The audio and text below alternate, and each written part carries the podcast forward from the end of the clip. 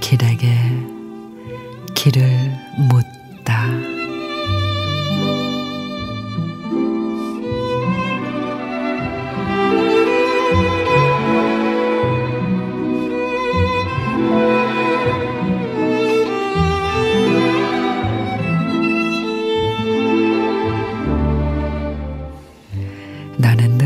주어진 내 삶에 온갖 정성을 기울인다고 생각했죠. 하지만 앞만 보고 달려가다가 어느 날 문득 뒤를 돌아다 보니 온통 후회뿐인 허무한 삶이더군요.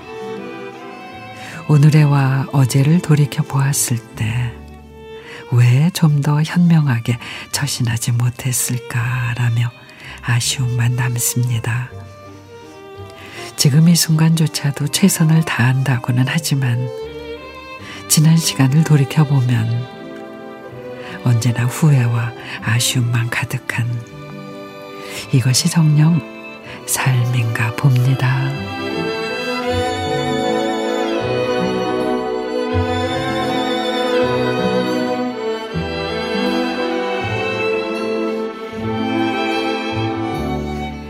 박현희 시인의 이것이 정령 삶인가 봅니다.